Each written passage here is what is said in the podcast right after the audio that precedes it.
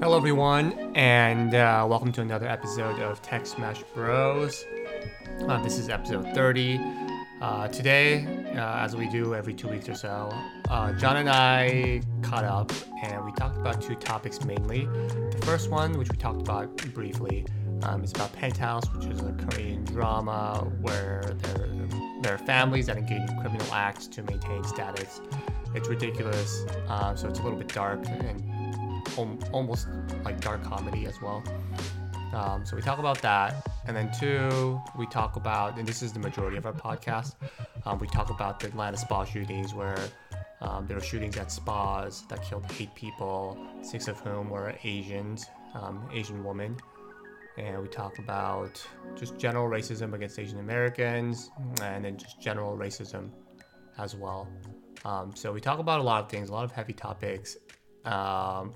It's pretty packed, so it's hard to cover in an intro. So without further ado, it's just gonna go straight to the podcast. Hope you guys enjoy. All right, and we're on the record. Hello.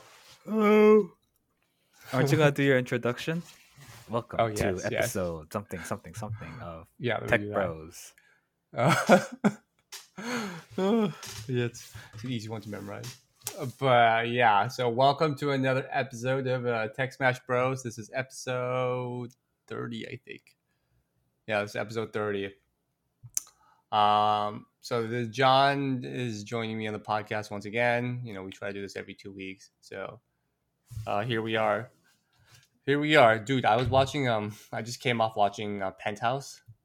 Oh. You know, the drama, the Korean drama? No, I don't know that one. You don't know Penthouse? You're kidding. No, I've seen like commercials of, not commercials, like. Dude, I thought it was it was a huge hit in Korea. Really? It's like Sky Castle on steroids. I didn't know that. I don't think so. Wow, you make me question my own reality. Is it? Are you serious? Yeah, I haven't really heard too much about it. Have you heard of a drama with Lee Ji-ah and Eugene? No. Wow. Your parents probably know about Penthouse. It's so ridiculous. It's like, again, it's about classism and like how there's like rich people and they think they're above the law and they commit these crimes. It kind of becomes like so ridiculous that it becomes, you realize it's dark comedy. It's a comedy, but in a very dark way because so many ridiculous things happen. Oh, so it's like trying to parody like what? It's a web novel based drama. Oh, okay. Oh, you're reading it. Yeah, okay. Yeah. It was huge. Oh yeah, it got the most awards. Shicheng Yu is pretty high. Really high. I don't know. I haven't heard people talking about it. Even your parents. Wow, it's crazy. Not even my coworkers or parents. My family. Well, my parents and my sister all know about this. Wow.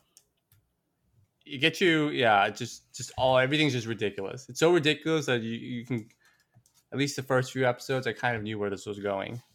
I mean, that's kind of the, what do you call it, the fad these days? Like making it so extreme that you have to like, you know, make it like a sensation so that you have to make it very extreme so that it catches the media's attention or people's attention.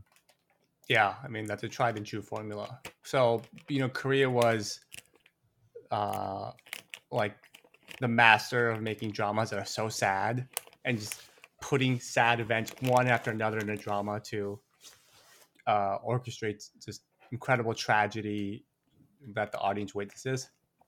This one is more like it gets you angry. Oh no, we're good at that too. Like what? Korea, Korea. We're good at making people... is really good at that. Yeah, there's a lot of like okay. As a series, not that many series I guess go straight up for we're gonna make the audience angry, but there's usually one character that's just solely for the purpose of pissing the shit out of, you know, the audience. Right. I guess Penthouse, everyone's the whole situation. Like that, yeah, the whole situation just gets you angry every like 2 minutes. Usually, you know, there's like build up maybe, and there's like development so that it all builds up to this one moment. Penthouse, it's like fireworks every like 2 or 3 minutes, 2 or 3 minutes, at least for the first 4 episodes. Now it's I don't know how much more crazy it's gonna get, but now I feel like it's gonna be more suspenseful rather than like fireworks 1 minute, next minute another firework. Just a lot of things going on building up to a certain moment. I won't spoil it for you, But yeah, no, I probably won't watch it. You probably won't watch it. Yeah. Did you watch Sky Castle? Kind of, but like not all of it. Yeah. Okay. Not to mention, the ending was really, I watched like the first couple episodes, and I watched like the middle part where it got super dramatic, and then I watched the ending. I was like, oh my god, that seems like a retarded ending, and then I just kind of not bothered to watch all of it. Wow. Okay. Well, then you might not like Penthouse then. I'm surprised. Like, you guess you weren't. I guess that's a good thing. Yeah, I heard Sky Castle was pretty controversial. I thought, yeah.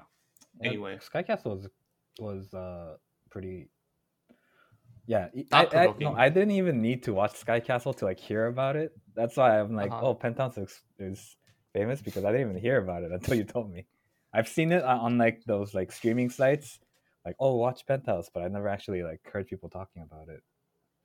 I guess. What do you think about using the word retarded nowadays? Did I say retarded? I paused because you said retarded, and I was like, these days, using that word becomes very sensitive in the States. Did I say retarded? When did I say retarded? Oh my god, I didn't even notice that. You said the ending of Sky Castle was retarded. Oh, okay. Yeah. I'm sorry. Like I left US before the whole PC culture kind of picked up, so... The use of that word is actually pretty contentious. Like, as in, like, some people think it's okay, some people think it's not. Like, especially when you're using it in context, it's not meant to denigrate or be derogatory to anyone. What are you saying? It's stupid?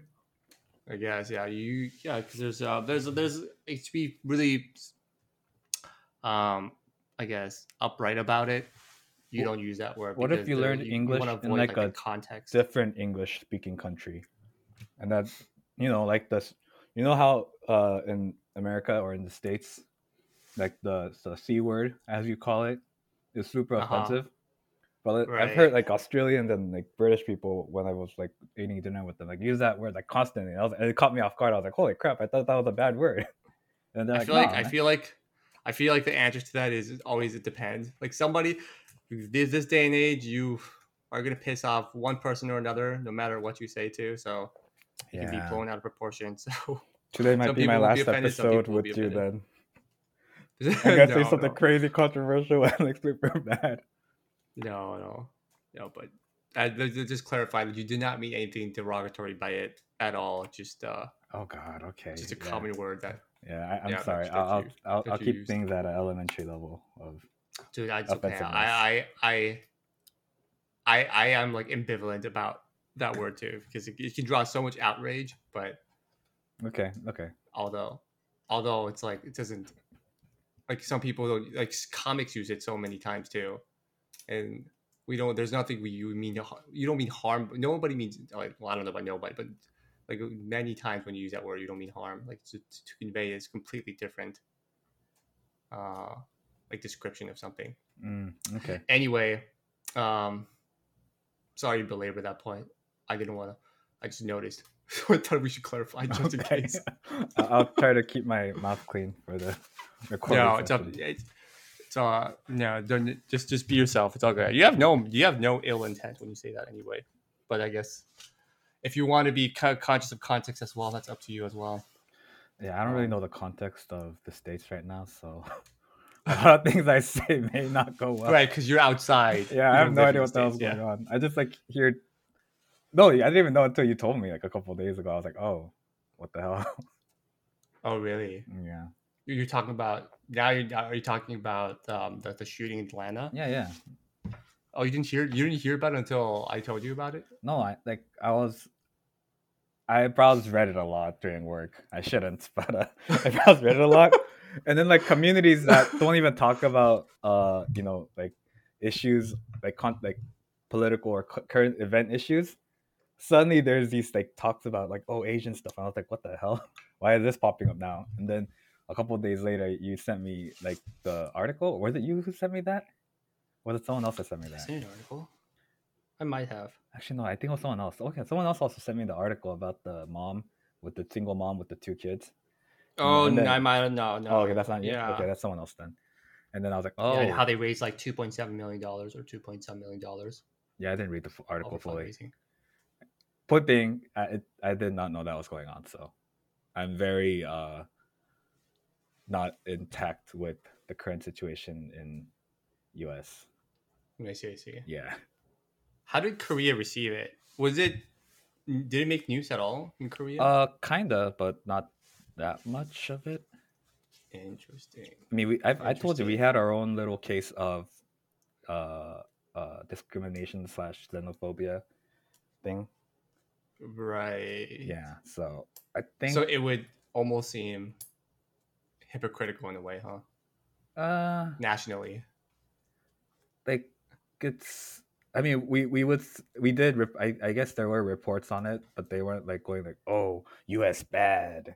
Oh, you know, it was just like, yeah. So this happened, and then I think the general acceptance was kind of like, yeah, okay, so that happened.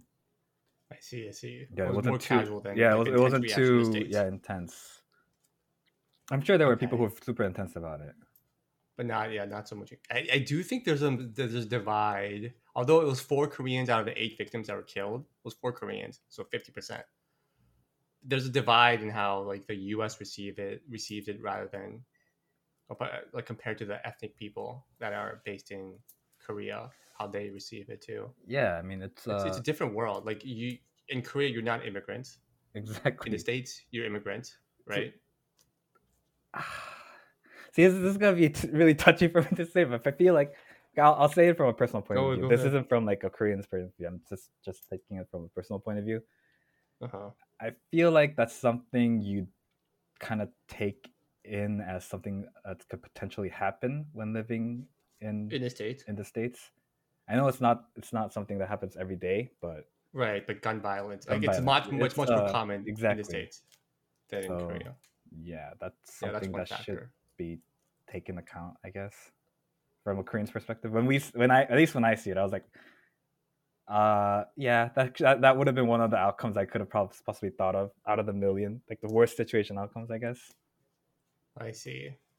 Yeah, this one was a little different, I guess. I say a little, but I mean it was different and significantly different because.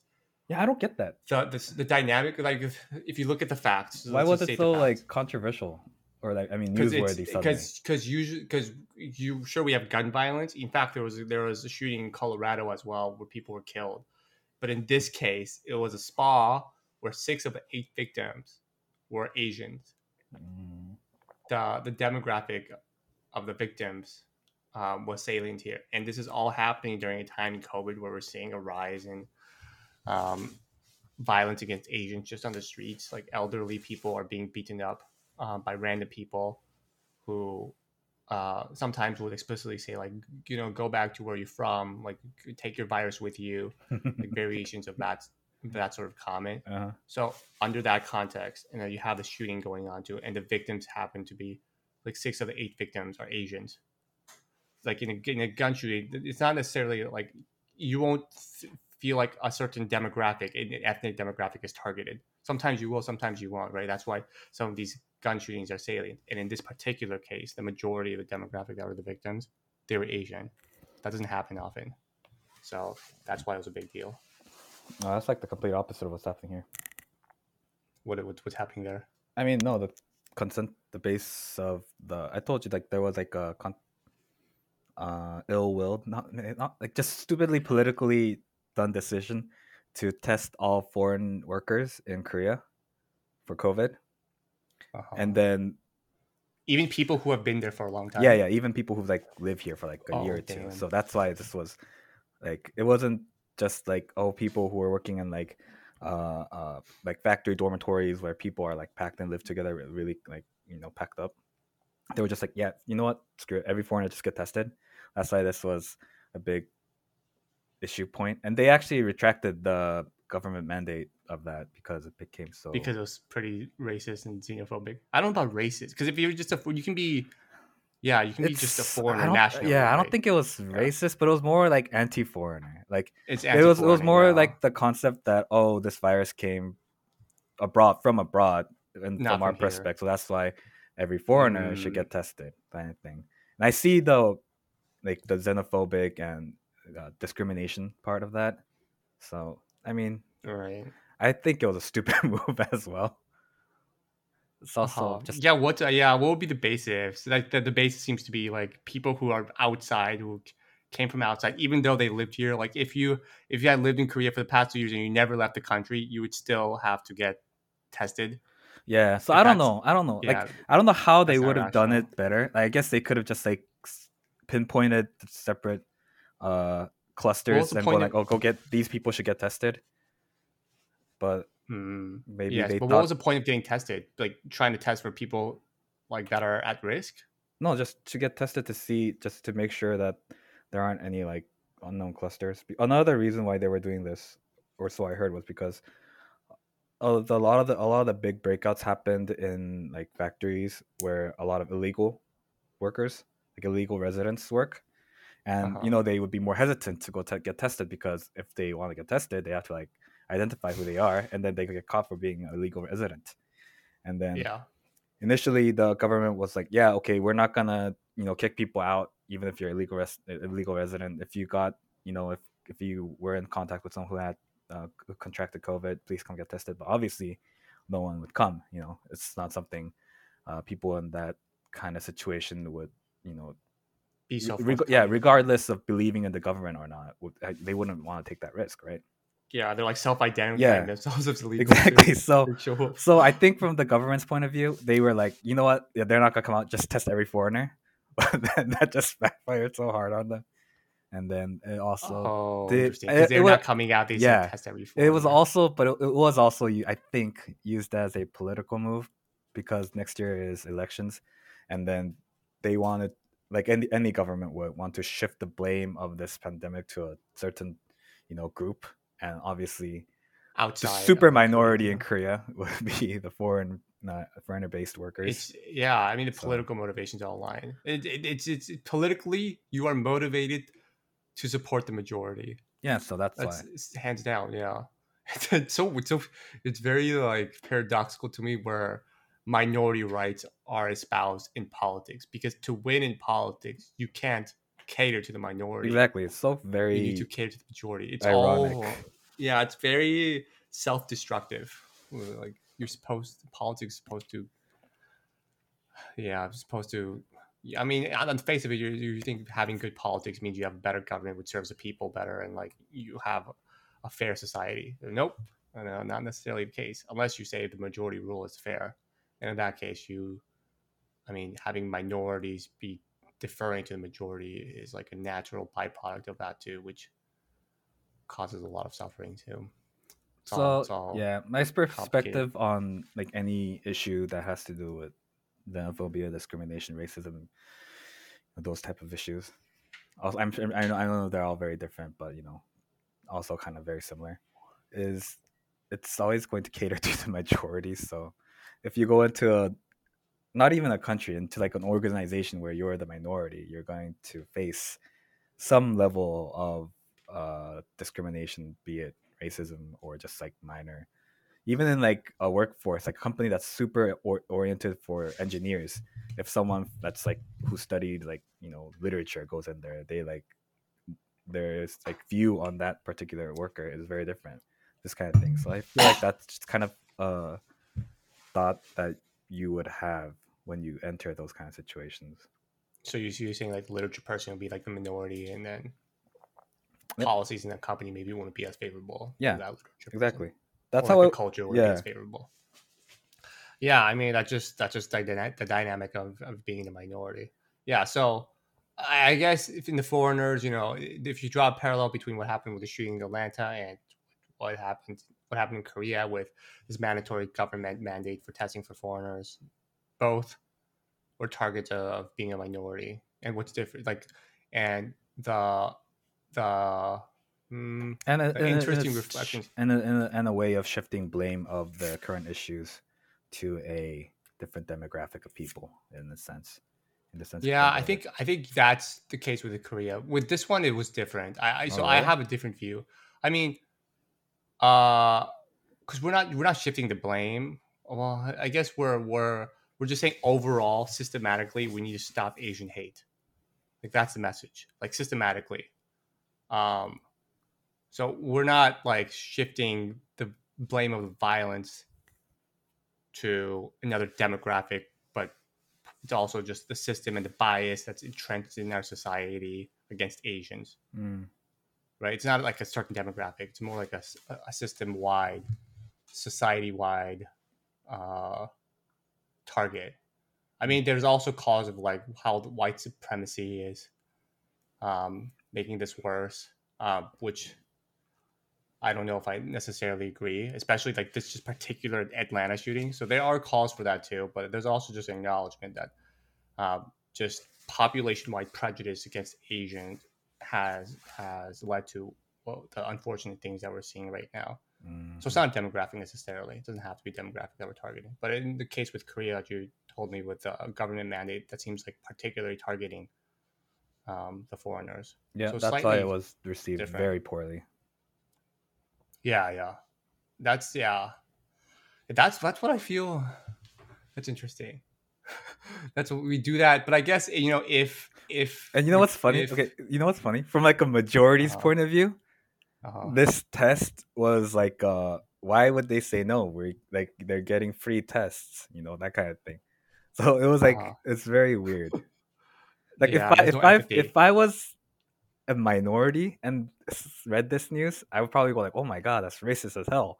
But then initially when I read it as a majority of the society, I was like, huh, free test for them. I mean, I can't even get tested that easily. I thought of it as like you're infringing on their freedom. Like you're telling them exactly. That's the issue. But then, initially on the first read, I was like, "Oh my God, why are they whining about getting free tests? That's cool." And then I read it on second time, and then after like kind of thinking about it, I'm like, "Oh shit, that is racist."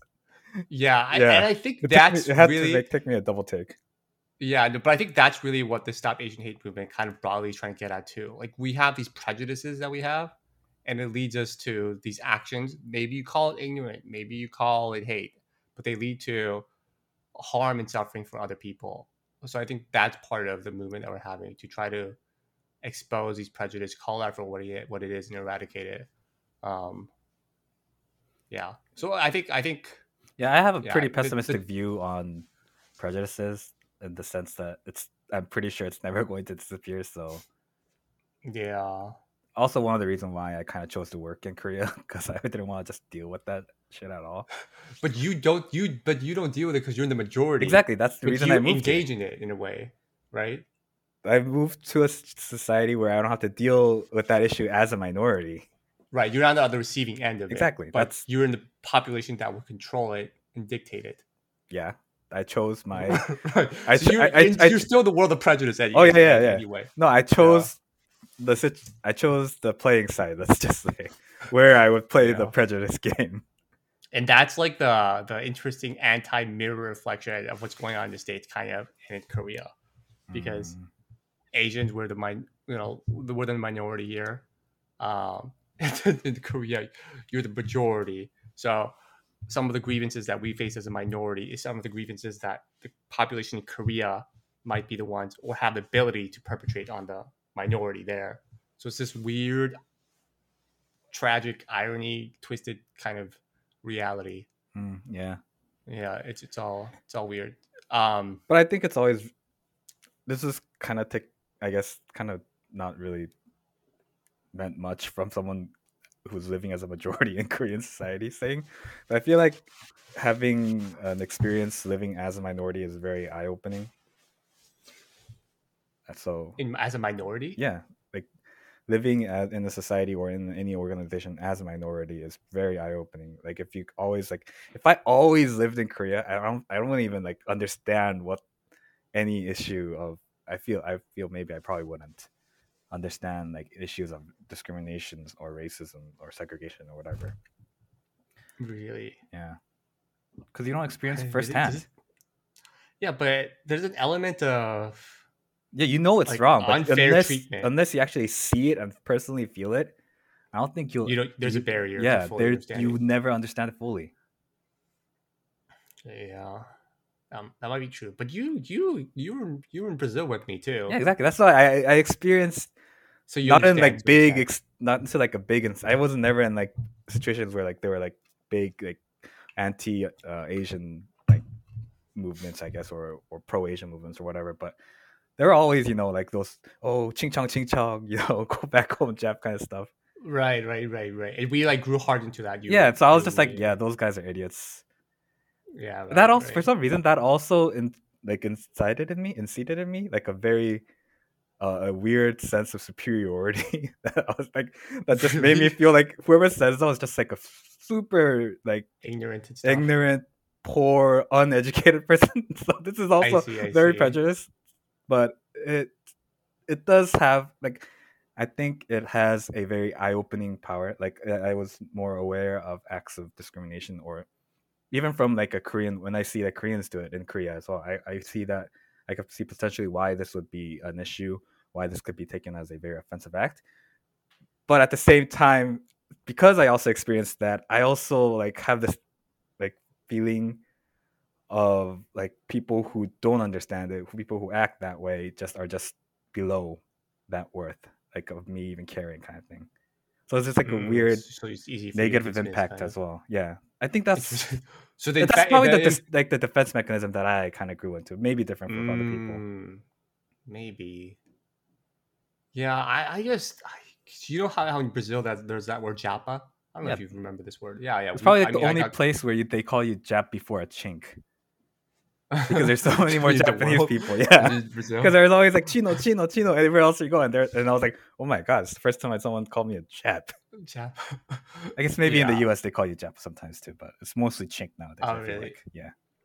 So, yeah, we don't use that word anymore. I mean, now you know, like just we're much more racially sensitive society too, so we don't use that word as liberally anymore, especially with social media too as well. No more ching chong ting tong.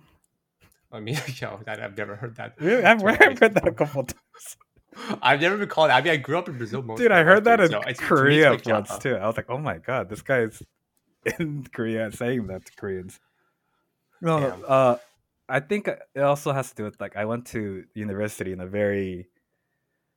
I see. Yeah, very different environment than you. With what was it? Midwest? It was very Midwest. Yes, very Midwest. Yeah. There were a lot of Asian students. There are probably more Asian students than African American or Hispanic students. I see. It was big. I see. But was it predominantly white? Yeah, it was very predominantly white. It was like 80-90% white probably. Yeah. And it was like this is again prejudice in a way, but. It was mostly the students there were a lot of times students that kind of remained in that region for a long time. They grew up there. Yeah. So like literally I did hear cases like I guess it's weird to say cases. I did like hear people talking about, oh, it's the first time I actually met an Asian. I was like, is that even possible? We're like everywhere these days. But then they were like, yeah, we didn't have any Asians in my school. I was like, oh, crap. I guess that does happen. Because, you know, like when I lived in the States, I used to live in like LA, San Diego, and there's a crap ton of Koreans there. And even in Brazil, there was a lot of like Asians there too, so it was weird. Yeah. And their experience is probably very different too. Yeah, I mean, they're still racist there too. Like there was a lot of like racial bickering between like students of different races when I was in middle school in San Diego. But then there was like a different kind of bickering it was like a bickering meant to be offensive, but then the bickering I heard when I was in university was, give me 1 second. Oh, what was I saying? Right. So the bickering or the comments that I heard when I was in university were the more calling? More ignorant than meant to be offensive kind of thing. So it was like very interesting. Yeah, you know, I think I'm with you. There's a line. Yeah, there's a line between. Like, really offensive and ignorant. It's very blurry sometimes. Yeah, like people will get offended, but there's different motivations that inspire. Exactly, there's like a difference in motivation, and you could kind of feel it sometimes. Sometimes it's really hazy. I just think, is this guy trying to be racist, or is he really just stupid, kind of thing? Yeah, and that's the thing I think we're decrying right now. We're saying that's wrong too, no matter what. Like wherever the motivation comes from, and I don't think like distinction is being made between the two motivations necessarily. We're just Really, I think that distinction is actually pretty important. I think so too. And that's what this movement is called, like Stop Asian Hate. I don't know if you've seen that movement, like hashtag Stop Asian Hate too. But it's not all hate, like you said, there's ignorance as well. Some of it's driven by ignorance as well, we should discourage that. But I feel like when you group ignorance together with hate, it just kind of group. That's really bad. Yeah, that's really bad. Really dangerous, I feel. But if it's just purely ignorance too, it's bad as well. But it's not as malicious. Like the solution for that would be different. Exactly. But when you group it with hate, you just group them all together as these haters or racists. I agree. I agree. Yeah. They don't even have the chance to get that solution to handle what could potentially be handled in a very more kinder. I mean, for ignorance, the solution would be education. For hate, some of it would be you have to call on the law. You have to punish the person. Maybe if there's a hate crime, everyone's acting violently, you're gonna have to punish it with the law, right? Mm-hmm. But with ignorance, maybe it's just education too. So the lines do become blurry, but I don't think there's a mob mass movement to try to target comments or target actions based on the different motivations, and that might be an issue. But yeah, I agree with you. I think that distinction.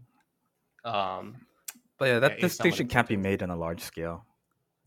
Like if it was like a small group, yeah, if it was like a small group, like in like this kind of shit happened in the school. Yeah, you could probably differentiate between the people who here's a hot take kind of. So the shooting in Atlanta, the FBI came out and recently released a statement about the shooting, and they said, we don't think the shooting was racially motivated. I'm paraphrasing here, but they said it doesn't appear that the cause was racially motivated. What was some of the facts that support that statement saying it was not racially motivated is the fact that the suspect had this history of sexual desire. He would watch porn. Oh yeah, it was a sex addiction thing, right? Yeah. They said he had a history of sex addiction. That's right. He had a history of sexual addiction. That's one. And they also said he was very religious too. So you plausibly you can say because he had a sexual addiction, and in his religion, I think it was some Christianity. His religion criticizes sexual addiction, right? This lust. So if you're more deeply religious, the more self guilt you're going to feel with your tendency of sexual addiction, right? Mm-hmm. So that drove him. I think the plausible narrative here that fits here is that drove him to remove the source of his guilt, or to remove what was making him feel guilty by killing the people that were in the spa. And the people that were killed in the spa, 6 of them were Asians. You know what? So that's took me by surprise was when I did hear that report. Right. Or someone told me. I didn't really look into this issue too much, personally. Right. But, right. So that's that incident. So that's the background that incident. But then there are others. These other incidents where the many videos I'm seeing here, and an elderly, unknowing person, just going about their day, and then a grandmother's walking around, and then suddenly someone attacks her. A few people attack her suddenly. And they take advantage of her, and then run away. They beat her, and they just run away. Okay. Those are violent acts targeting a specific person as well. You know what I don't get? Why was this issue suddenly taken into topic now? Why is taking flight now? This was the same when COVID first appeared. There were cases in London or Australia, U.S. where they were just hitting on not hitting on sexually, hitting on physically. Physically, Asian, and calling out, like, take your virus. Yeah, take your mask. If you wear a mask, you just go hit on them. Not in this. Okay, you assault them. Let's just say hit on them is a very different connotation nowadays. So yeah, it wasn't because in this case people actually died. So over the Atlanta shooting, yes, I think so too, and the fact that it was 6 Asians that were killed, right? So we have this rising. So here was a sequence of how my awareness came about. A few months ago, one of these videos came to my attention, and I read more about it. And these statistics started to garner more attention in the media as well. There's been an increase in Asian hate crimes. Okay, so there's already been some momentum building up on the media, reporting on the crimes, making it more prevalent. And then the Atlanta shooting happened. So there's already this building wave of statistics and media reports saying there's Asian hate crimes. And then we have this crime that we have, a shooting that happens. And then this shooting, 6 Asians were killed. If the shooting did not have like Asians that were victims, none of them, I don't think we would have seen the outrage that we're seeing right now. We would have still seen some outrage. There are a lot of momentum was already building, but you know, it kind of bubbled over and exploded a little bit because of the shooting. Do you see? Kind of. But I do think it's a little like the motivations are slightly different. Like this is one particular guy, very troubled, and he engaged in all these killings. I call that like racial apathy. Like he had no regard for Asian lives, so it was easy for him to take away the lives. He didn't give an Asian life due dignity. I really think if this guy, if this guy felt connected to the people he was with in the spa, like if he thought, you know, they look like me or they're people like me too, you know, they speak my language just as fluently as I do too, I don't think he would have committed the crime just as easily. At the least, it would have given some pause too. Mm-hmm. So, but he didn't give that other person the same kind of respect maybe he would have given someone else, maybe someone of his color, someone he's more familiar with. So that's why it was easier for him to take a life away. So I call that like racial apathy more. I think that's plausible. Who knows? Maybe it was hate too, but I think it's also plausible it was racial apathy. But like if somebody goes out and like attacks an Asian person and says, go take your coronavirus back with you or something like that. Like that's coming out of hate and prejudice, active prejudice. So the motivations are different, but the movement points to all these incidents right now to say stop Asian hate, stop Asian violence too. So it's all coming under like a monolithic kind of movement, but I do think the incidents and the motivations behind these incidents are different, and we pointed that out before too. Mm. Yeah, I see that. It's also very weird for me to group Asians as just like one group. That's true too. And right? From like there's Asian Americans and there's Asians too, especially from like. No, I'm not even talking about just like grouping someone like in a continental level is just very strange, right? Because when you're in Asia, because like, you know, like, okay, it's like a basis that you're kind of prejudiced against foreigners, especially Western or like African American, because they would be a minority anywhere you go in Asia, right?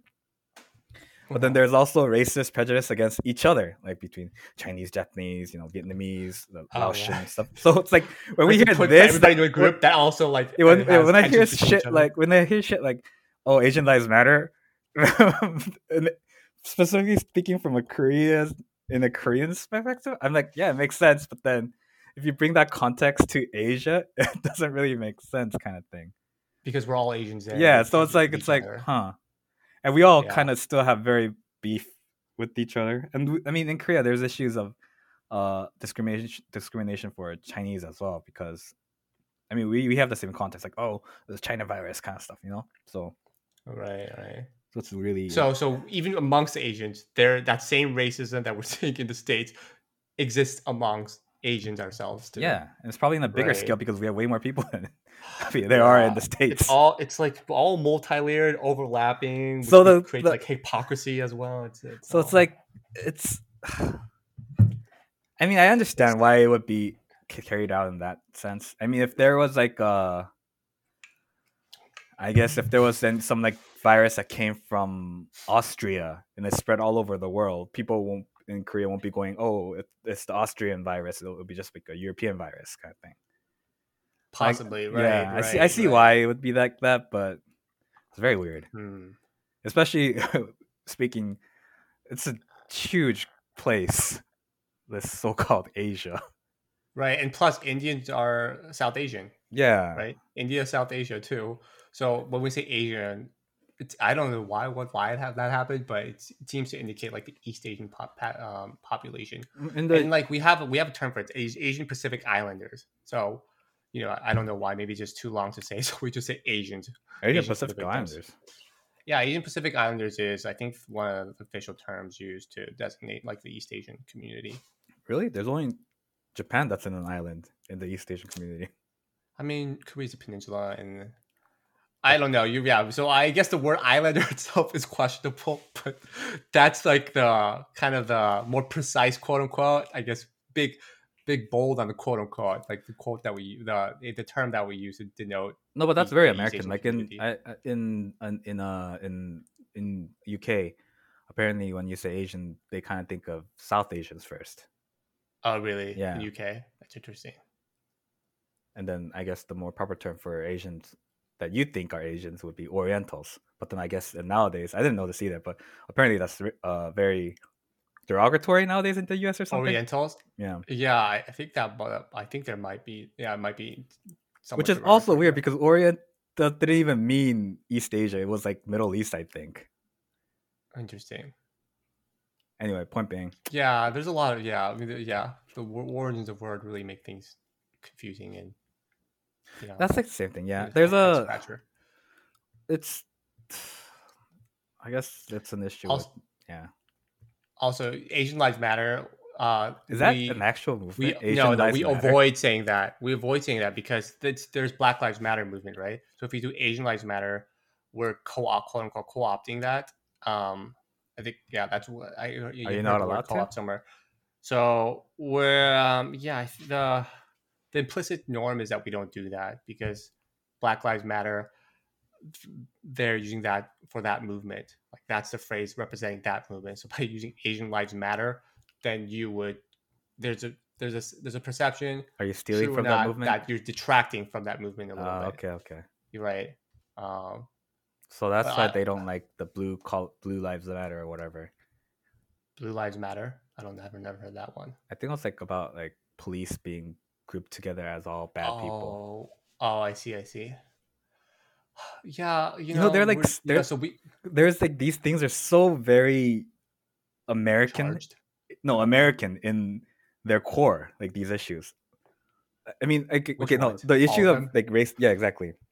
BLM, Asian, whatever you call it, Asian or, Stop Asian Hate. Yeah, whatever. Yeah, these instances, but then a lot of these. Movements or these, let's call them movements. Like, they're not replicated in other countries. They can't be replicated. It's not a one-on-one case. Like I said, like in the previous one, U.S. is a very unique case in every way you see it. So this kind of issue can't be taken in a one-to-one basis in any other country, especially in like countries that are super homogenous, right? But then like East Asia, there were like instances of like Black Lives Matter or what was that term you used that it takes away, retracts from? Detracts. Yeah. Like this blue collar lives matter thing kind of had a sudden like poof in Korea, and the China disappeared, and everyone in Korea was like, "What?" Because we don't even understand the basis of where this kind of movement comes from. I mean, Korea is very different. I mean, it's a very homogeneous country, but Brazil is also a very heterogeneous community, right? So you would think but that's where my confusion comes from, because Brazil was also pretty heterogeneous. But when somebody calls someone Japa, it's not like derogatory necessarily. Some of it's actually supposed to be friendly. Exactly. Right. So but Brazil also went through slavery as well. But I mean, every country kind of went through slavery. Oh, right. But no, but the slaves in Brazil were also, they came from Africa as well. Slaves from the States came from Africa as well. So there's some parallel between Brazil and the history of Brazil and the history of the States too. But racism in Brazil and racism in the States are very that's so weird. Like, I agree with different. You. Like, racism issues in the U.S. are so, like, it's like it's on steroids. Yeah, compared to other countries, relatively, it can seem that way. But then from the States, the point of view is that's we're more it's more developed that way too. The society's more developed because we are more sensitive to these racial issues too. We understand the discrimination that can bring people down and stop them from the opportunities and the inequities and how crippling it can be too. So there's that POV from the States as well too. Okay, I think let me from ask like Brazil's you a question standpoint. Then. Like, Brazil standpoint, from a Korea standpoint, from some East European countries, Czech Republic standpoint. If like you see a lot of cases where these American expats bring in these issues, like not like intentionally, but then they want to garner support for these issues in these environments where they don't necessarily, when they can't draw a parallel to. Okay. And then when they don't garner it, there are issues of being, oh, you guys aren't being aware enough, you guys. And then there are instances of, oh, like the people in those countries are being ignorant, they are being racist, and the like. How is this? Like, I guess it wouldn't even be thought of much in the States, but this is actually something I see a lot in Asia, in Korea in particular, because I live here. There's always like, oh, this is okay. This could sound super racist too, because I'm just targeting foreigners who bring in these quote unquote issues, which are also which is also needed in Korea, but then they bring it in from a perspective, from a very U.S. perspective that can't be paralleled in Korea. And yet they bring this topic in for discussion. But then if it doesn't go the way they want it, as it is going in the U.S. or in the, you know, how this issue has been taken in the U.S., then the entire population who doesn't take this issue the same way that people in the U.S. does would be called ignorant. And then in my point of view, that's also super racist. I was like, that's racist too. So I don't know. They're talking of. Oh, well, is that racist or is that like? I guess some people call it imperialist. But I don't know if that's racist. It's more like, you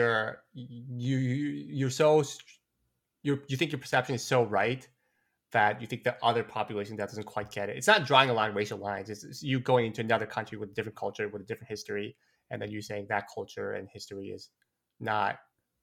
It's not aware. It's not very aware. It's like ignorant. So you're not targeting a race necessarily, but maybe like national lines too. Okay, yeah. Like you can go to Brazil and do that, but would you be targeting a race? Not necessarily, right? Because there's so many different races in Brazil. So yeah, I feel like these movements are all very political, and in essence, that's why I don't really like look into them because I just. Oh, you think it's politically motivated? Yeah, everything is. I feel like even if an individual comes to like a different country and says that, not like they're preaching their own politics. I feel like.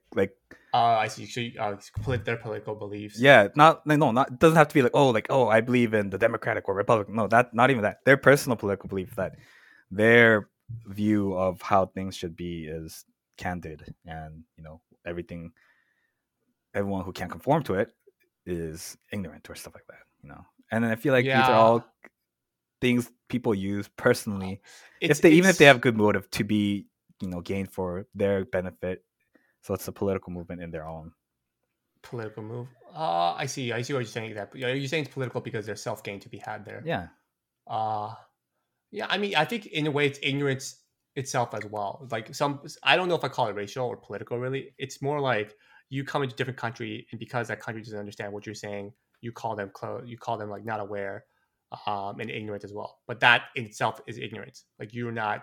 That's you being closed-minded as well. You don't understand the culture and the history that this nation grew up with, which makes it difficult for that country to completely understand your perspective. Yeah, so I call it more like closed-mindedness / I'm super hesitant to say this too, because by saying this, I'm also kind of like, you know, I guess being ignorant.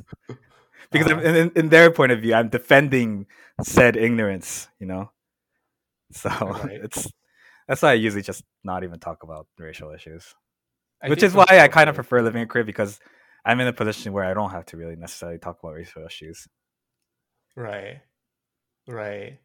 And the population, I think the more homogeneous you are, the more less differences you'll see along race too. So these issues creep up less, I believe.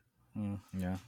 Yeah, so in Brazil, you know, we also have, there are parallels between the history in Brazil and the history in the United States, but the racism in Brazil is different than the racism in the States. I think there's still, like, if you look at the statistics and you look at which race has more wealth across race too, you will definitely see division by race. Oh yeah, in Brazil. For sure. For sure. It's not, you don't even have to look at the statistics. You could just...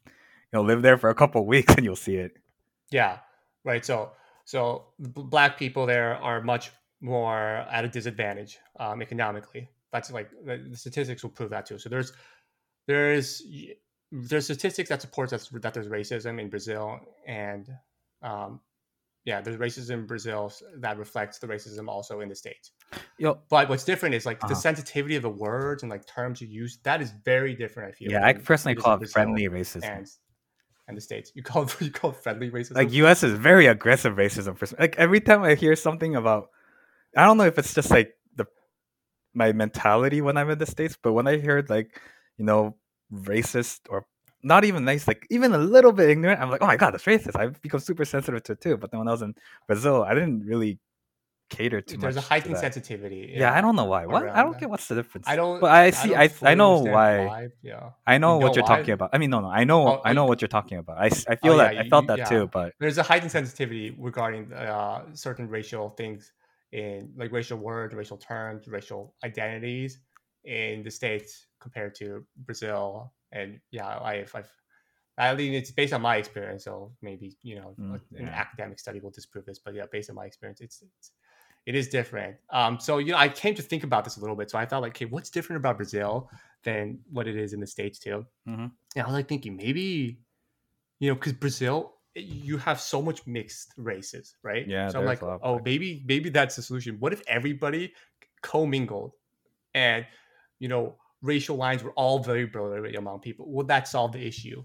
But then, Brazil is pretty close with that. There's Germans, Portuguese, Blacks, Asians. There's all commingling everywhere, right? Mm-hmm. But still, we have that racism of disadvantage along lines. No, the segregation or division is always there. You could. Yeah, but look at India, which is from a broad person's point of view, non-Indian resident. You see them as all Indians, but then if you go into India, there's thousands of different minorities, thousands of languages, a bunch of different religions, but they commingle, but they still have issues in India. Yeah, right. Not even in India. We could just see that You could see it in Korea too. God damn it, yeah, but those aren't along racial lines. Those are more along. I mean, that the economic line itself is where the disadvantages lie. But when there's a correlation between economic disadvantage and racial lines, that's where you begin to examine racism a little bit more closely. But the correlation is more strong in Brazil. But I don't know. I don't know exactly how strong the correlation is in Brazil compared to the States. It looked a lot stronger, at least. Yeah, I mean, that's purely anecdotal. Who knows? But I guess that's just, yeah. So African American in Brazil, that population, is much more disadvantaged than whites in Brazil. I don't know how it is for Asians, but yeah, if you look at those lines too, then the statistics support that there is racism. So that got me thinking, okay, maybe racial diversity, because I think there's racial diversity in Brazil. Racial diversity doesn't necessarily solve for the problems that we're attributing racism to, which is racism contributes to economic disadvantage across racial lines. Yeah, I guess that's where it could be. I mean, that's where the very most apparent division lies, I guess. Yeah, and that's consistent, I guess. Both, you can talk about the strength of the correlation of economic disadvantage and racial lines between the States and Brazil, but that correlation exists despite its strength. That correlation exists. So yeah, that's sort of that kind of racism. That's an inequity exists between those two countries. I don't know why this is kind of just coming up as funny to me now, but I realized one of the newer terms to name call someone that came out recently in the States was imperialist. And for some reason, every time I hear that, it's very funny for me. Why? I don't know why. I used that term just now too. Yeah, exactly. That's right. I just caught that you used that. I didn't even notice that when you used it. And I was thinking back to what you were saying constantly, and I'm oh my god, he used the term imperialist. Oh yeah, I definitely think some people will think of the States that way for sure. But I think it was pretty funny how some new words become name calling words, and some words that were originally not really meant for, you know, like that were meant for name calling became more cleaner words. Oh, you mean imperialist? Yeah. I don't know if that's a clean word. To be honest, no. I mean, like, I would use that. It was a historic. I'm saying that became a more like offensive, a word. Negative word. Yeah, yeah. It was a historical term, right? It was meant to denote historical phenomena. Yeah. And now it's just like you imperials. I hear that a lot on YouTube too. I was like, oh my god, what is this? Like the new word to say? Yeah, I mean, embedded in the concept of imperialism. There's a lot of things behind it, but there's a context of racism as well. Yeah, like you're going to invade another country because you think you're superior, and you're going to impose your religious beliefs and your beliefs on another country. That there's a sense of superiority for you to engage in a sort of behavior, and the sense of superiority, inferiority. That's inequity. That's like an inequity that you see as well, like conceptually, that you'll see in racism, that you'll see in economics, that you'll see in like classism as well. So it's used kind of differently then. You're racist, right? Oh, you mean with imperialist? Yeah, when you call someone imperialist. Yeah, that's different. Oh, okay. For sure, that's different.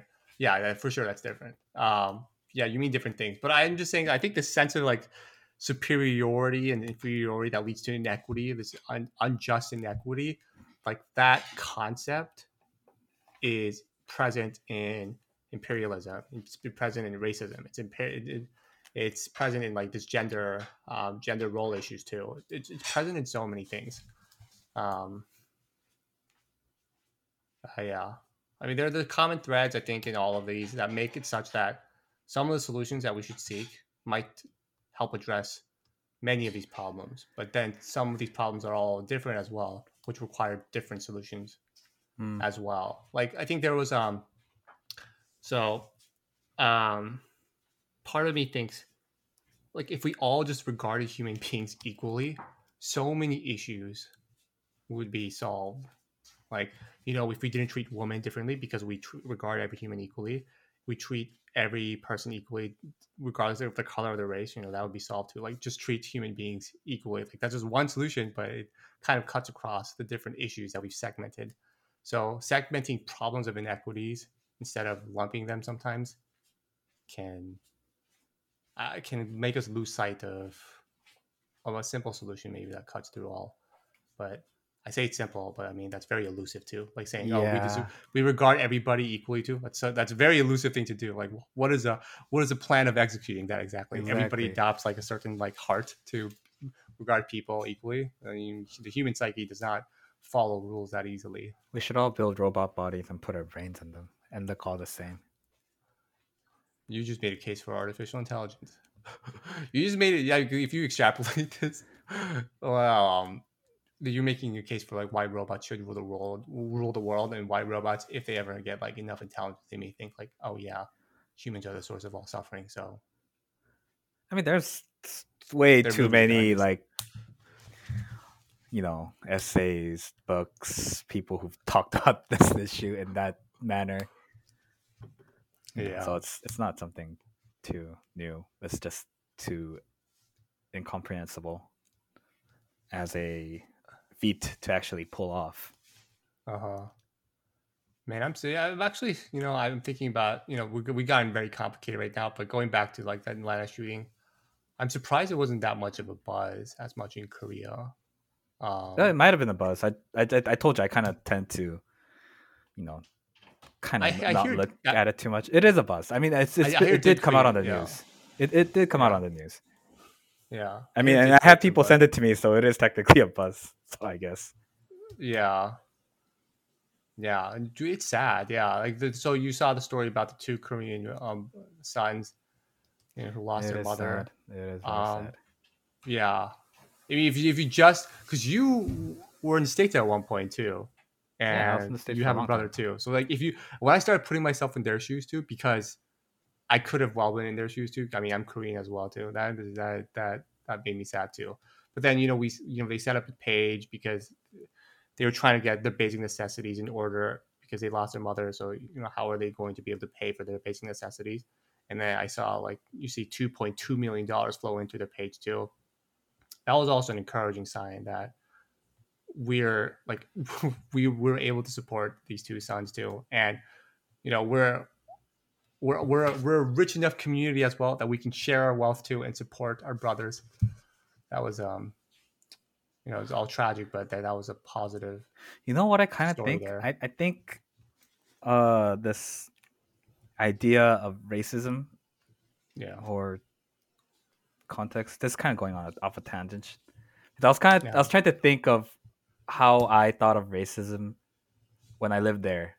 But if I kind of think of it, I kind of thought I lived there when I was young. I lived there when I was like elementary and middle school.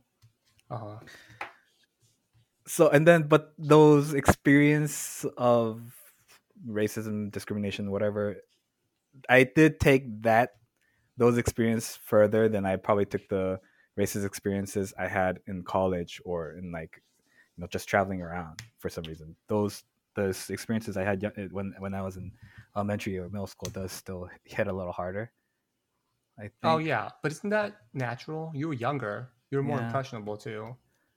And we're all more vulnerable at that age too. So one of the reasons why this is probably also very controversial, like when I know like this whole white supremacy issue is also a big issue for racism. But a lot of the racism I kind of felt when I was little were very rarely by white people. So that whenever I see issues of racism, and then they point the finger to white people. I know this sounds super bad in this kind of context, but I also have this thing like, well, that's not how I remember it, kind of thing. That's not your experience, which is valid too.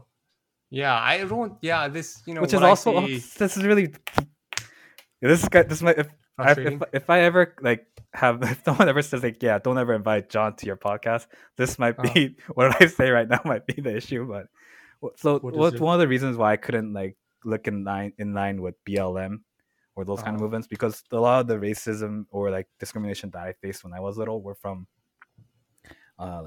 African Americans or Hispanic people. So it was like really hard for me to like, Black Lives Matter kind of thing. So it's really weird for me. So I think this is also one of the reasons why I really just don't like dealing with racism, because I know the overall overall progress that's being made in racism and who's so quote unquote leading it or like what the movements are meant, but a lot of times I don't see eye to eye with them. But I do understand the reasoning or the the origin of these issues. But maybe I just kind of don't really want to deal with it, which is also probably like a big reason why I guess came to Korea. Yeah. No, I don't. Yeah, I see the conflict here. So you see a movement going on, but it doesn't like align with your experience too. Yeah, but that shouldn't invalidate your experience. It doesn't. And I don't invalidate their movement or their like expression of like. But I just don't. Yeah, it goes. I think to me, it just goes more to show. It's a complicated issue. Yeah, it is. Like, it's very complicated. Like trying to monolithically, single-sidedly point to one area doesn't capture the full picture and can lead to inaccuracies. And that's one too. And like this ignorance and hate, disregard for people, it doesn't come from one demographic, whether it's one race or it's one gender or one class. It's like cuts across all that too. Like it's present everywhere. So to me, that's how I'm taking this too. And like, I was trying to like point to one demographic, one race, saying this comes from there too. I don't know if that's the most effective solution. Maybe it'll get us partially there, but not everybody's experiences, not everybody in the world. Yeah, it's just going to fall under a nice, neat narrative. Yeah. So sometimes I actually kind of wonder if it's better to have these open experiences regarding these issues. Different experiences, or what do you mean by open? Like, I know in like the middle or beginning of the podcast, I was like, yeah, it's better to have these. I guess I didn't really say it's better, but there's a lot to be gained from having eye-opening personal experiences that in regards to racism to like shift your view of these issues in public, like that are being publicized right now. But at the same time, I also feel like just by being in that experience personally, it also dictates where you want to take this issue or how you like view where you stand. Exactly. So, yeah. But in a sense, I guess if I were to live fully, if I had lived fully in Korea, never like actually had a experience with meeting foreigners and just was educated, and then I just suddenly heard of this issue, I may also be able to take an objective view to it, but also may have more ignorance regarding the topic as well. So I don't know. I think a lot of times my personal experiences also get in the way of looking at it objectively. Yeah, I mean, I don't know if it's I don't know if calling this an objective thing.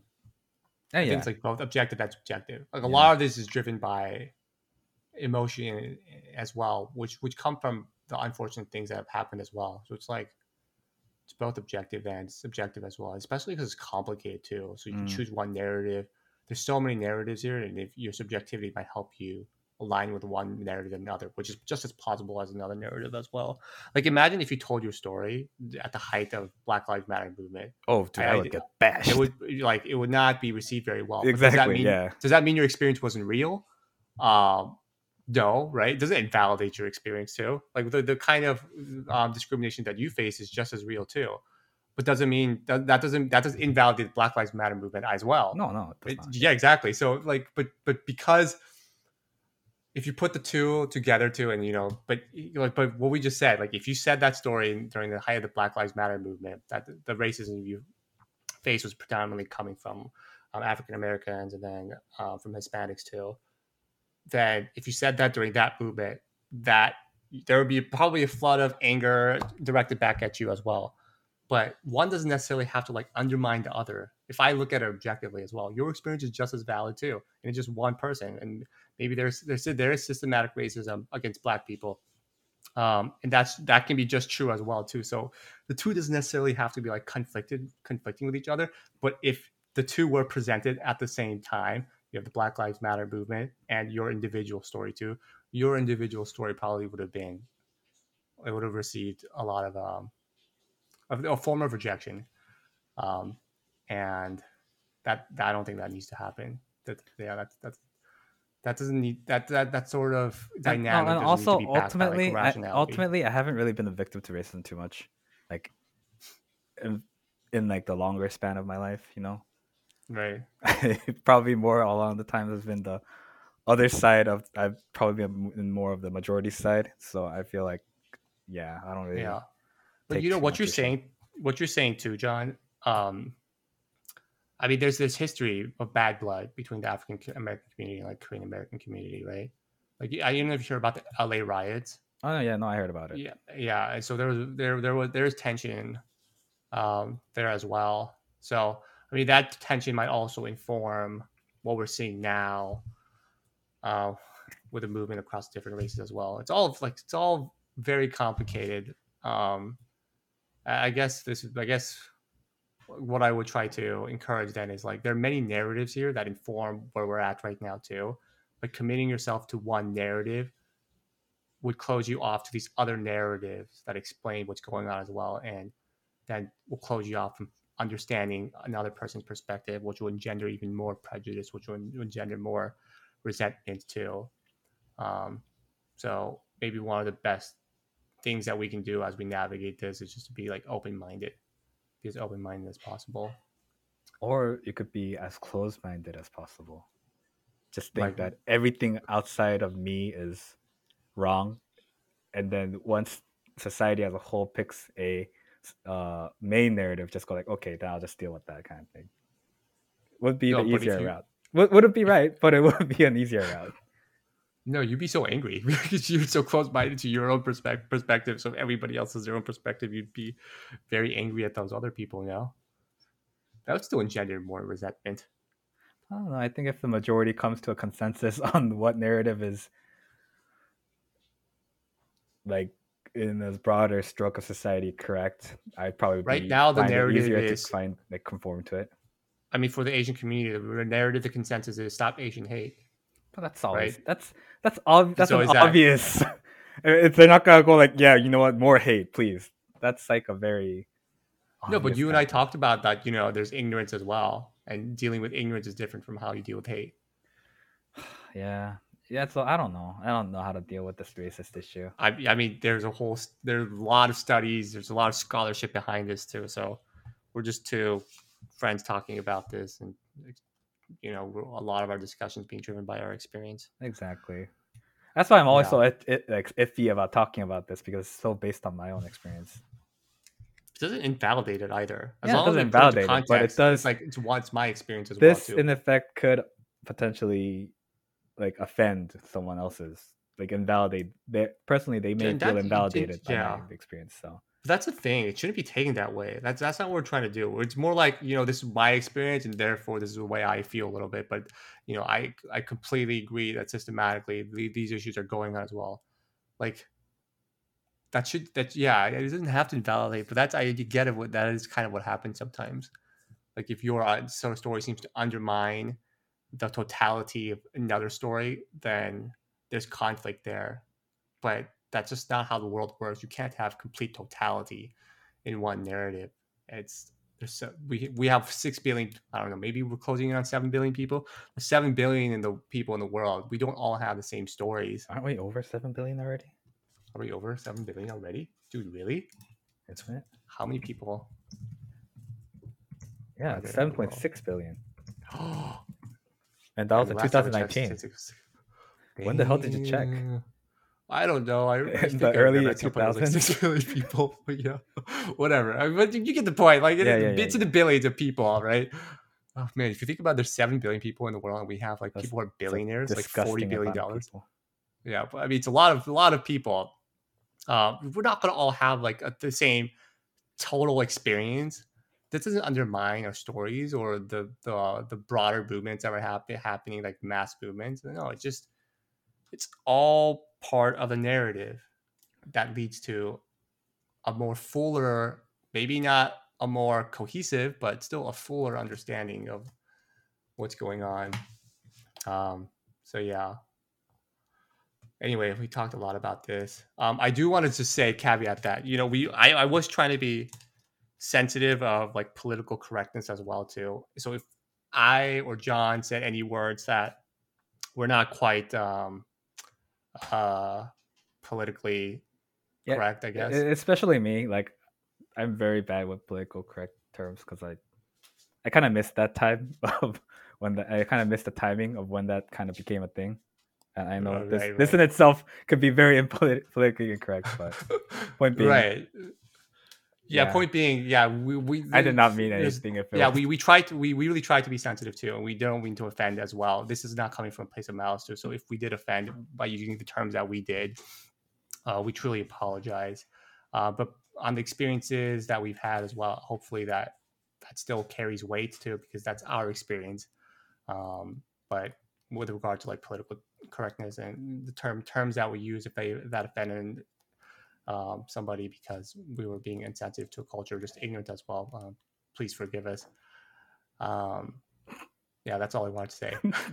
Yeah, you don't have to forgive us. I don't really think honestly, like, what it sounds so apologetic, huh? Yeah, why is it so apologetic?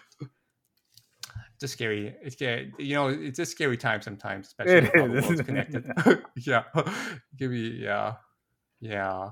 You've seen the cyberbullying too, right? It's just it can get really. You make one mistake, and it can get really, really hard on people. Yeah. Anyway, did I say? I mean, yeah. No, I guess I probably. I don't think so. I don't think. No, maybe, I don't think you did. Maybe the ting tong stuff, or the. I mean, that was. I mean, yeah. Or the Japs and the experience. Somebody the chink stuff. Japs and I mean, that's. At some point, goes like, if we don't say those things, we're eliminating like stuff out of our stories as well. So like these are things that we recalled. So okay, you gook. Yeah. What? Apparently, that's the derogatory term for Koreans. I had to look it up because I couldn't think of one personally. Yeah. I was like saying things as well. I was like you know, how we said. Yeah. Anyway, a lot of thoughts came to my mind with the term they chose to use, but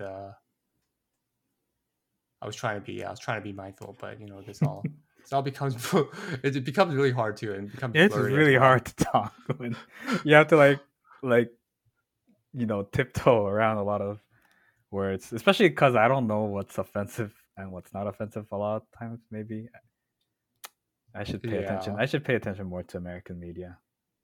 Well, no, that's, I mean, no, that sounds wrong too. Well, you should pay attention more to American media because, you know, that. Am I succumbing to the imperialist waves? Yeah, like that? In a way, it's like, yeah, it's weirdly imperialistic in a way as well.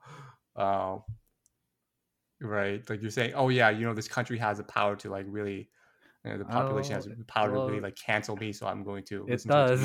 So. It's like you're acting out of fear. That makes you wrong as well. That's very. Yeah, Americans are very scary. Yeah, I think a lot of this is compounded by just the omnipresence of the internet as well. Yeah, man. So dude, it's all compounding as well. Yeah. People. Yeah, the internet just like really makes things extreme. We're a little fearful more too. I mean, there's like lives that are destroyed as well because of a mistake that was made too. Mm. Because and then, you know, the presence of the internet just amplifies that mistake and it gets on everybody's ears and the punishment just gets amplified. Yeah, I'm sure there'll be very interesting. Maybe there's already one paper already out there, but I wonder if there's like a paper that studies like the punifying effects of the internet. Probably is, and how it maybe like exacts more punishment to people than is deserved. Because you know, there's the concepts in justice, like there's retribution, there's and then there's like rehabilitation and the prevention, and then I wonder if like the presence of the internet just completely skews the scale for retribution, right? Yeah, that would be another topic, man. Yeah, this podcast was it required me to think about language a little bit more. All right, well, shall we end on that note? Sure. All right, well, thanks for sharing, thanks for the time. I'll see you in 2 weeks, dude. Okay. Have fun. Tell me if there's any interesting updates on this. What was this called? Don't hate Asians? Stop Asian Hate? Yeah, Stop Asian Hate, the movement. Oh, yeah. That movement's... I don't think it's really much... I feel like it's not that strong of a movement. Like, at least from afar? Yeah, from afar. It doesn't ring as hard. As Black Lives Matter, is that where your reference point was? Maybe because I'm Asian and it doesn't really correlate as well as it would in Korea as it would in the States. No. Yeah, no, I think there's a sense that we don't think that we don't think this movement is loud enough to. Maybe I'm already brainwashed by imperialist ways to think that issues of Asian hate. Okay, whatever. My thing. Bye. We're going to say something slippery. Yeah, I was going to say something really slippery. Yeah. Anyway, again, there was no malintent in our, you know, thoughts as well. This is really just coming from our honest experiences and honest thoughts too. You should have like other Asians other than me just talk about it. I'll talk about this issue. Yeah, bring like an Asian from different Asian countries to see out their perspective. No, I think diverse perspective is important as well. I've talked to different Asians as well, and you know, it's I feel I'm like really curious how do like South Asians or like Southeast Asian or like people take this. They are. I think they're taking it hard as well. Really? But I think there is a difference too. Yeah, I sense a division of like you know, Koreans and then South Asians. There's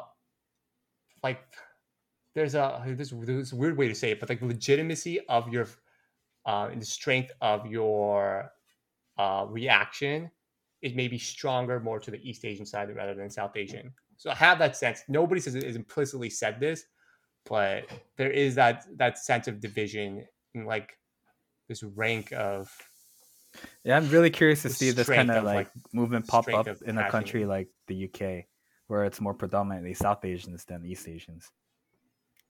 Yeah. Maybe sure you'll have a different go at it, I guess. Who knows? I'm sure there would be a difference. Yeah. Like something, yeah. Like if you think about all the different things that you need to think about to say a fully and complete statement, like it paralyzes you because you're like, wait, what about that? What about that? You know, yeah, there's too many. There's a lot of, yeah, and you get into this paralysis a little bit of what to say. It's so hard. Unless you just go with the majority. Like, it's easier to go with the majority. It's so hard to talk about any issues in the States because it's always so big. Like, even like an experience wise. Like, oh, really? Some experience, like someone from like Texas or like some like New Yorker would have is very different from what I would have had in LA or San Diego. Right. But so there is a majority sort of like voice kind of with whatever movement there's going on with justice. There's a majority voice kind of like Stop Asian Hate too. Like all these crimes that we're seeing or the shooting in Atlanta was racially motivated. Like that's kind of like this majority momentum, mass judgment. So it's easier to say that. It doesn't invalidate. Just because it's easier doesn't mean it's less, you know, wrong, less right. But it's easier because, you know, the majority's voice is there too. So it's harder if you want to deviate from the majority judgment. It's harder to engage in that discourse because you will be going against that majority voice and you'll be facing a lot of dissent towards you too. So that makes it a little bit trickier. It's weird in a place where that espouses diversity. Sometimes diversity of opinion and discussion within a justice movement of justice that was triggered by respect for diversity, that same diversity of opinion can be discouraged. Exactly. It's weird. U.S. is a very interesting country. It's so hard to talk about it without having controversial or like not paradoxical, like opinions. Yeah, considerations and undertones. It's really weird. It's so hard to talk about issues in the States. Yeah. Well, yeah. You know, yeah, but you know, I think I don't want to exaggerate too. It should be encouraged too. There's also this understanding that we should have diverse opinions in this area as well. Yeah, it's just that, it's, like you said, paradoxical. Even in this context of welcoming diversity, there will also be a voice that just crucifies you if you have a different opinion. So it's all, yeah. It's just everything's double edged. Everything's double edged. But I mean, that's part of why I love this country as well too. There's so much complexity as well. What is a sudden patriotism? I wouldn't say patriotism. Okay, you're right. The way I phrased it sounded like it was patriotic as well. Okay, no, it's okay. Like, you know, there's so many complex things going on. Diversity of thought is welcomed as well. I have a sense of like, and diversity of thought is probably the fact that diversity of thought might be a solution here. Makes me encourage that. It, it just makes me more encouraged about our ability to engage in a process that will lead us to a better situation.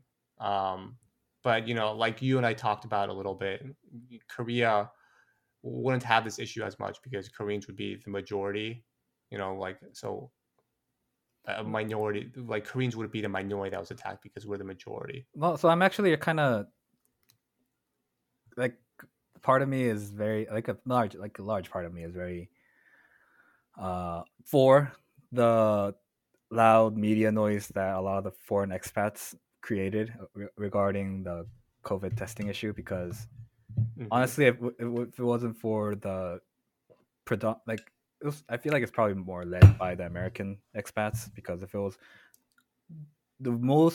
the main target of this test was probably like I said, the illegal which residents. Would probably be like Southeast Asians or like people who came from China who who are still working in Korea despite their working visa being expired kind of cases. But like in that sense, those people by their current situation won't make an issue of this. You know, they don't want this. They don't want to be, you know, too out in the open. Brought to the limelight to only like get themselves. So I think it's a good thing that a lot of times these. I'll just call them Americans because I feel like they'd be Americans because most of them, at least from my first experience, African Americans are making a very good, like loud noise to get people to think, oh, to actually think on this issue, because the issue when there's a homogenous society is that you don't even think of it as an issue a lot of times. So right. So I think that's a good thing. Yeah, yeah. And although in the first read of these articles, I was also in that homogenous state of reading. Yeah, with your first reaction. Yeah. Kind of, yeah. So I have to be careful of that too. I mean, yeah, it's all part of the process. And I think, again, better, the more diversity in thought, the more chance you give yourself, at least, maybe not necessarily the answer right away, but at least the process that gets you to the right solution here. So, and I think the U.S. really does encourage that fundamentally. Maybe sometimes, you know, there will be people that don't quite encourage that maybe, but I think at its core and its identity does encourage that. So, yeah, I really like that aspect about that in the United States. Wow, this was an interesting, intense conversation as well. All right, well, let's call it there, man. Okay, I'm tired. I haven't talked this long in a long time. Nice. All right, well, hope you rest up. I'll talk to you later. All right, see ya.